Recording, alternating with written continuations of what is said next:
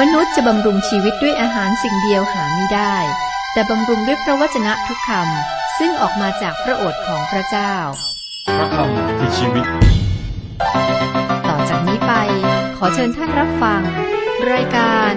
พระคำพีร์ทางอากาศ คุณผู้ฟังครับเราอ่านและศึกษาพระธรรมลูกา ลูกาบทที่สองข้อ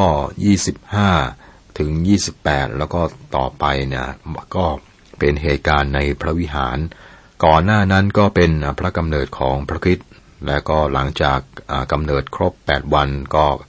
อ่าทำพิธีตามบทบัญญัติของโมเสสพ่อแม่ของพระองค์คือมาเรและโยเซฟนำนกเขามาถวายเป็นเครื่องบูชานะครับ เครื่องบูชานี้เป็นอ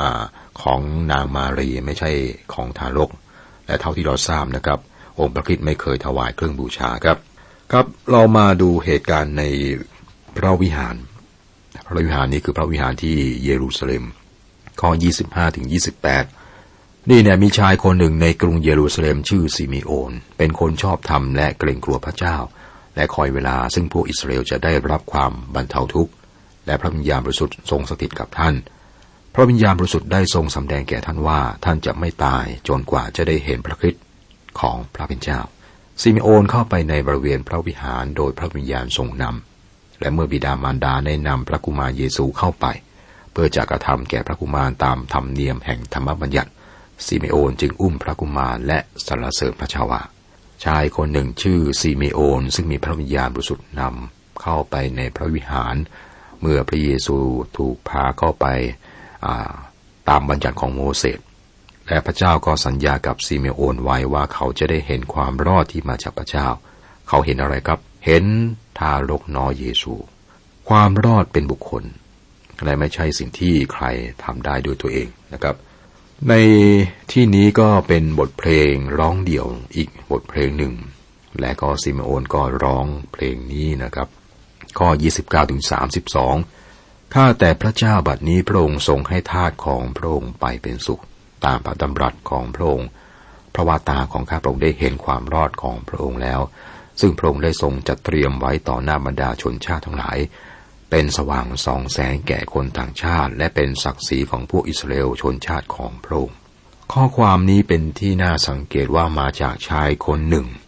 ซึ่ง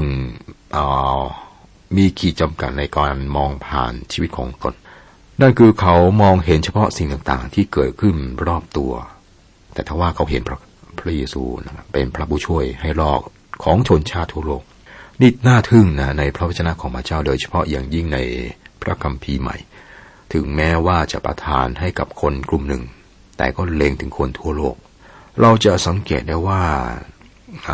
ลัทธิศาสนาต่างๆ นี่จะเริ่มต้นเป็นของกลุ่มชนบางกลุ่มบางเผ่าพันธุ์นะครับ แต่ในที่นี้เนี่ยความรอดขององค์พระผู้เจ้านะครับ ครอบคลุมทั่วโลกนะไม่ว่าจะอยู่แห่งหนตำบลใด ข้อ 33ถึง35 ฝ่ายบิดามารดาของพระเยซูก็ประหลาดใจ เพราะถ้อยคำซึ่งท่านได้กล่าวถึงพระกุมารนั้น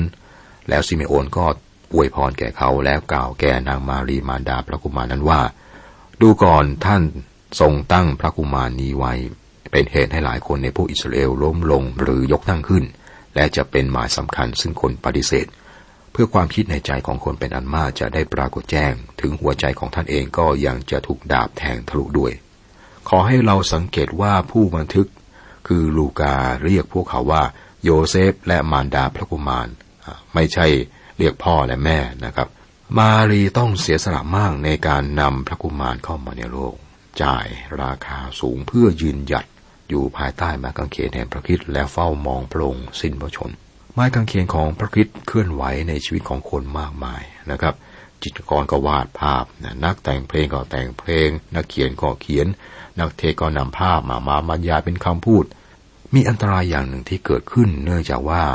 มีคนสงสารพระเยซู แท้จริงนั้นพระองค์ไม่ได้ทรงสิ้นพระชนเพื่อเรียกความสงสารจากใคร พระองค์ไม่ได้ต้องการความสงสารจากเรา พระองค์ต้องการให้เราเชื่อวางใจในพระองค์พระผู้เป็นเจ้า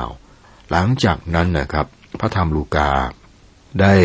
ให้เราได้เห็นนะองค์พระคริสต์หลังจากฟื้นคืนพระชนแล้วก็ ขึ้นสวรรค์ ตอนที่ถูกตรึงบนไม้กางเขน เหตุการณ์มีพวกผู้หญิงบางคนร้องไห้ และองค์พระคริสต์ได้บอกกับพวกนางว่าทิดาเยรูซาเล็มเอ๋ยอย่าร้องไห้สงสารเราเลย แต่จงร้องไห้สงสารตนเอง และสงสารลูกทั้งหลายของตนเถิด ถ้าหากใครร้องไห้สงสารพระเยซู เก็บน้ำตาไว้สำหรับตัวเองและ ครอบครัวจะดีกว่านะครับ อย่าร้องไห้ให้กับพระองค์เพราะพระองค์ไม่ต้องการความสงสารพระองค์มามีจุดประสงค์เพื่อช่วยมนุษย์ และพระองค์ต้องการความเชื่อศรัทธาอย่างไรก็ตามเมื่อมารียืนอยู่ภายใต้กางเขน อีกประมาณ 30 ปี 30 กว่าปีข้างหน้านะครับ ถ้าเราศึกษาต่อไปจะพบมารีอยู่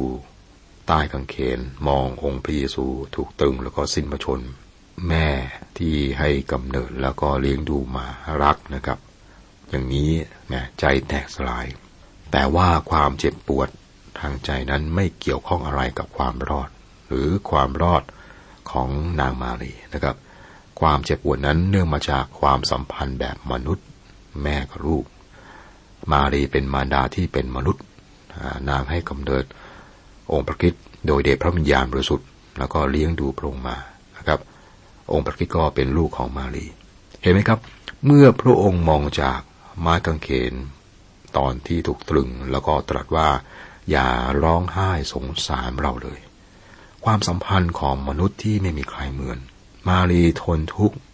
ทนทุกข์ในฐานะแม่ ตอนนั้นครับคำพยากรณ์ของซิเมโอนที่พยากรณ์ในนี้ในที่เราอ่านมาเนี่ยนะครับสำเร็จลง หัวใจของท่านเองก็ยัง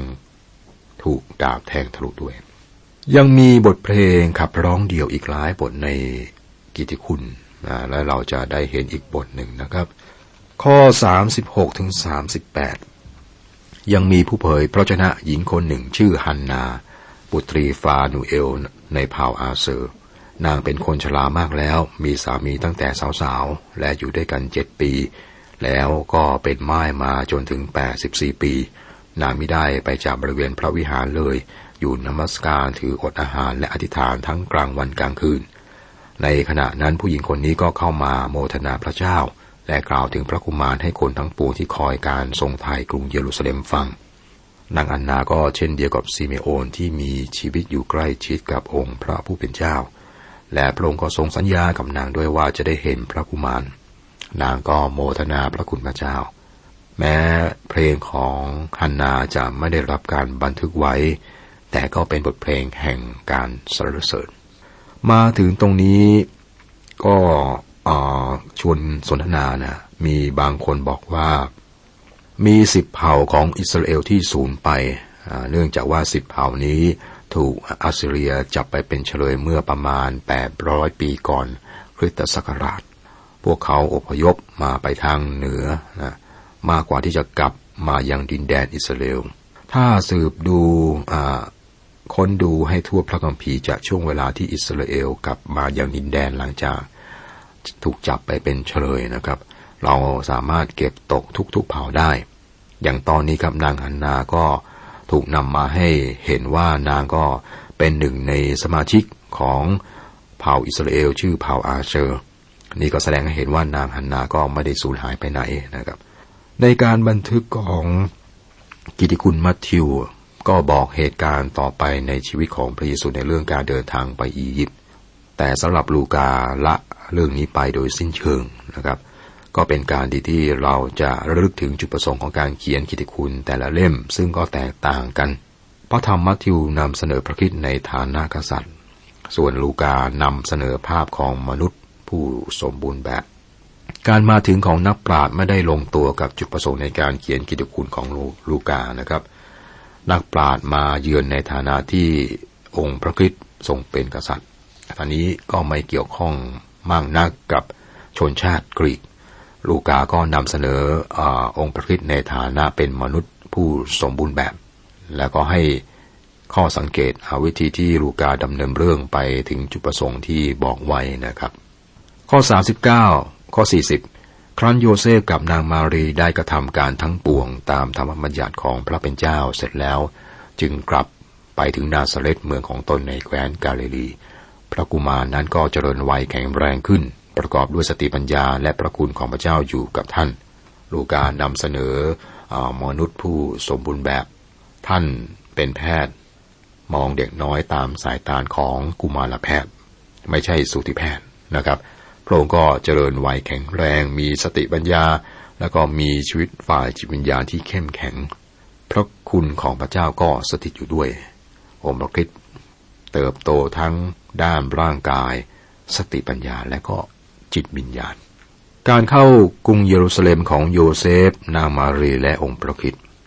ต่อไปก็เป็นบันทึกเหตุการณ์ที่มีเฉพาะลูกาเท่านั้นที่บันทึกไว้ ลูกาบันทึกไม่ใช่เพราะว่า เขาเป็นกุมารแพทย์นะซึ่งสนใจพระคิดในฐานะเป็นเด็กๆเท่ากับผู้ใหญ่ ผู้เขียนยกฉากหนึ่งของพระคิดในตอนเป็นเด็กเมื่อพระชนได้ 12พรรษา เนื่องจากว่าไม่มีบันทึกในกิตติคุณถึงชีวิตหมดวัยเด็กของพระเยซู บางคนจึงเรียกช่วงชีวิตตอนนี้ของพระองค์ว่าช่วงเงียบ เมื่อเราอ่านศึกษาดูก็ไม่ได้ไม่ได้เป็นช่วงเงียบ แต่เชื่อว่าพระคัมภีร์เดิมได้เติมช่วงนี้ให้เห็นชัดเจน ลูกาบันทึกรายละเอียดเหตุการณ์นี้เกิดขึ้นขณะที่องค์พระเยซูอายุได้ 12 ปี ข้อ 41 ถึง 45ฝ่าบิดามารดาเคยขึ้นไปยังกรุงเยรูซาเล็มในเทศกาลปัสกาทุกทุกปีทุกปีทุกปี เมื่อพระกุมารมีประชน 12พรรษาเขาทั้งหลายก็ขึ้นไปตามธรรมเนียมในเทศกาลนั้น เมื่อครบกำหนดวันเลี้ยงกันแล้ว ขณะเขากำลังกลับไป พระกุมารเยซูยังค้างอยู่ในกรุงเยรูซาเล็ม ฝ่ายบิดากับมารดาก็ไม่รู้ แต่เพราะเขาทั้งสองคิดว่าพระกุมารนั้นอยู่ในหมู่คนที่มาด้วยกัน เขาจึงเดินทางไปได้วันหนึ่ง และเริ่มหาพระกุมารในหมู่ญาติพี่น้อง และพวกคนที่รู้จักกัน เมื่อไม่พบจึงกลับไปเที่ยวหาที่กรุงเยรูซาเล็ม อันนี้บอกให้ทราบว่านางมาเรียและโยเซฟกำลังเลี้ยงดูเด็กธรรมดาคนหนึ่งให้เติบโต เป็นผู้ที่มีสุขภาพแข็งแรงนะครับ ในสมัยนั้นผู้คนเดินทางกันเป็นกลุ่มๆนะครับ เมื่อถึงเวลาที่จะต้องออกจากกรุงเยรูซาเล็ม ผู้คนก็รวมกลุ่มกันเดินทางกลับกลับไปยังแคว้นกาลิลีซึ่งอยู่ทางภาคเหนือ เดินทางไปด้วยกัน ก็เป็นพวกที่มาจากหมู่บ้านเล็ก ๆ ทางอตอนเหนือ ก็เดินทางกลับไปบ้านเป็นกลุ่ม แล้วพระเยซูก็หายไปจากกลุ่มนั้นโยเซฟที่เป็นพ่ออาจจะพูดว่าเอ้ยเยซูอยู่ไหน มารีตอบว่าก็คิดว่าอยู่กับเธอซะอีกนะครับ พวกเขาก็มองหาพระองค์ในหมู่คนที่เดินทางเป็นกลุ่มมาด้วยกัน หาไม่พบนะครับ ก็รู้ว่าหายไปแล้ว ก็กลับมาหาที่กรุงเยรูซาเล็ม พวกเขามองหาพระเยซูหรือเที่ยวหาเนี่ยเป็นเวลาสามวันจึงพบนะครับ และคิดไหมครับว่าพบเนี่ยพบพงอยู่ที่ไหนครับ ไม่ใช่ป้ายรถเมย์พบอยู่ในพระวิหาร ข้อยี่อ่าข้อ 46ถึง50 ครั้นหามาได้สามวันแล้ว จึงพบพระกุมารนั่งอยู่ในพระวิหารท่ามกลางพวกอาจารย์ ฟังและไต่ถามพวกอาจารย์เหล่านั้นอยู่ คนทั้งปวงที่ได้ยินก็ประหลาดใจในสติปัญญาและคำตอบของพระกุมารนั้น ฝ่ายบิดามารดาเมื่อเห็นแล้วก็ประหลาดใจ มารดาจึงว่าลูกเอ๋ยทำไมจึงทำแก่เราอย่างนี้ ดูเถิดพ่อกับแม่แสวงหาเป็นทุกนัก พระเยซูจึงตอบว่าท่านเที่ยวหาฉันทำไม ท่านไม่ทราบหรือว่า ฉันต้องอยู่ในพระนิเวศแห่งพระบิดาของฉัน ฝ่ายบิดามารดาก็ไม่เข้าใจคำซึ่งท่านกล่าวแก่เขา สุดท้ายเมื่อตามหาเป็นเวลาสามวันครับ พ่อและแม่ก็มาพบองค์พระคิดในที่พระวิหาร ตอนนั้นพระองค์กำลังอยู่ท่ามกลางผู้อาจารย์ ทั้งฟังและก็ถาม ปรากฏชัดว่าพระองค์ถามคำถามที่เขาไม่สามารถตอบได้ และพวกเขาก็ชะงนในคำตอบของพระองค์นะครับ ตอนนี้เราจำไว้นะครับ องค์พระเยซูมีอายุเพียง 12 ปี คำตอบของพระองค์เนี่ยเปิดเผยให้เห็นถึงความประหลาดใจของพระองค์เอง ที่พ่อและแม่คืออโยเซฟและมารีไม่ได้ตระหนักถึงงานของพระเจ้า ถ้าโยเซฟเป็นพ่ออเขาพูดว่าเจ้าทำอะไรอยู่ กลับไปทำงานช่างไม้ที่เมียทำอยู่นะครับ ไม่อย่างนั้นไม่ใช่ พ่อของอพระเยซูกับไม่ใช่โยเซฟแต่เป็นพระเจ้า และพระองค์ก็คือพระคริสต์นะกำลังบอกถึงงานของพระเจ้าในสวรรค์ ถึงตอนนี้มารีก็ไม่ชื่นชมนักนะในสิ่งที่พระเยซูทำนะครับ แต่นางก็เก็บเรื่องเหล่านี้เอาไว้ในใจ ก็ห้าสิบเอ็ดห้าสิบสองแล้วพระกุมารก็ลงไปกับเขาไปยังเมืองนาซาเรตอยู่ใต้การปกครองของเขา มารดาก็เก็บเรื่องราวทั้งหมดนั้นไว้ในใจ ระเยซูก็ได้จำเริญขึ้นในด้านสติปัญญาในด้านร่างกาย และเป็นที่ชอบจำเพาะพระเจ้าและต่อหน้าคนทั้งปวงด้วย อย่างไรก็แล้วแต่องค์ประคิดก็จำนนต่อผู้ปกครองของพระองค์นะครับ นี่เป็นเรื่องน่าสนใจในความจริงที่ว่าวัยรุ่นสมัยนี้ครับดื้อดึงและเรียกร้องให้มีคนฟัง พวกเขาพูดว่านะผู้ใหญ่พ่อแม่ควรจะฟังเขานะครับ ฟังนะถ้าเป็นเราเป็นพ่อแม่อาจจะ ฟังแล้วไม่ได้ยินลูกพูดอะไรด้วย โดยส่วนตัวนะครับวัยรุ่นหรือว่าลูกนะมีอะไรพูดมากนะแต่ยังไรก็แล้วแต่ประสบการณ์เขาอยังน้อยนะครับ แม้เด็กจะมีสติปัญญาสูง ข้อมูลที่พวกเขาได้มาก็มีข้อจำกัด และไม่ตรงตามความเป็นจริง เพราะขาดประสบการณ์ในการประเมินและวินิจฉัย แต่เราสังเกตเห็นว่าสำหรับองค์พระคิดพระบุตรของพระเจ้านะครับ ถึงแม้พระองค์จะมีสติปัญญาสูง แต่พระองค์ก็เชื่อฟังผู้ปกครองและก็อยู่ในโอวาทผู้บันทึกคือหมอลูกาเขียนรายงานเกี่ยวกับช่วงเวลาเงียบของพระเยซูคริสต์ซึ่งกำลังเติบโตเป็นผู้ใหญ่ คือไม่ได้บอกถึงรายละเอียดนะครับ ในช่วงวัยเด็ก แต่ได้บอกเอาไว้ว่าพระองค์เติบโตขึ้นทางด้านสติปัญญาร่างกาย และเป็นที่ชอบจำเพาะพระ พักพระเจ้า อันนี้คือด้านจิตวิญญาณ และต่อหน้ามนุษย์คือด้านสังคม ในชีวิตทุกๆด้านของพระคริสต์นะครับ ตอนนี้ก็กำลังเติบโตเป็นผู้ใหญ่ขึ้น เป็นมนุษย์ที่สมบูรณ์แบบ เติบโตทั้งกาย สติปัญญาแล้วก็จิตวิญญาณแล้วก็ด้านสังคม จบบทที่สองครับ คุณผู้ฟังครับเรากำลังอ่านและศึกษาพระธรรมลูกา ซึ่งเป็นกิติคุณหรือข่าวดี เป็นการบันทึกของหมอลูกา ซึ่งเขียนให้กับชาวกรีก ซึ่งมีความเจริญด้าน ปรัชญาและศิลปะวิทยาทั้งหลายนะครับ เราอ่านและศึกษาก็ได้ความรู้แล้วก็นำบทเรียนนั้นปรับใช้กับชีวิตของตนนะครับ วันนี้ มอบชีวิตรับบัพติศมาองค์พระวิญญาณ พระบิดาพระบุตราผู้ไทย เป็นพระผู้ช่วย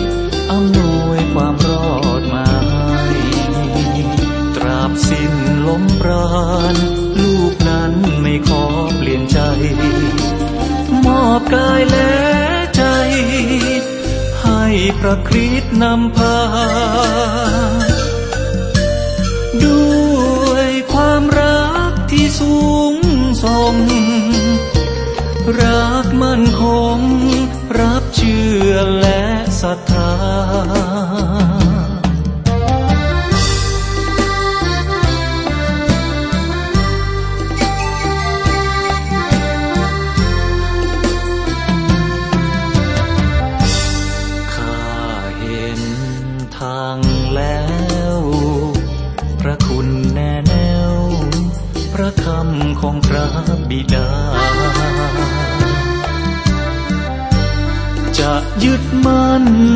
สัญญา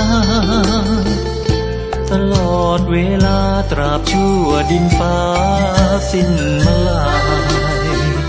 มอบใจอุทิศ ชั่วนิดไม่มีเสื่อมคลาย โปรดอวยพระพรชีวิตของข้า กาศความมีชัย เดินตามพระเจ้าวันนี้กายใจที่ไร้ค่าเปลี่ยนแปลงมากายใจมีศักดิ์ศรี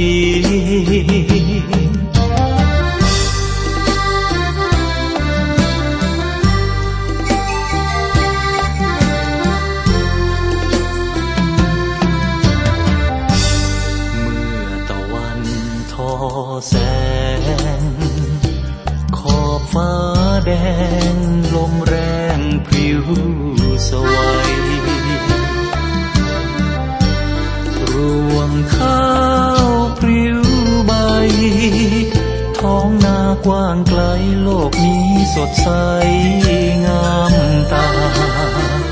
พระเจ้าสร้างสรรค์จำนันต่างๆนานา ชีวิตสุขล้ำขอ ตามพระวิญญาณรับบัพติศมาประทับตราเป็นลูกพระเจ้า รับบัพติศมาประทับตราเป็นลูกพระเจ้า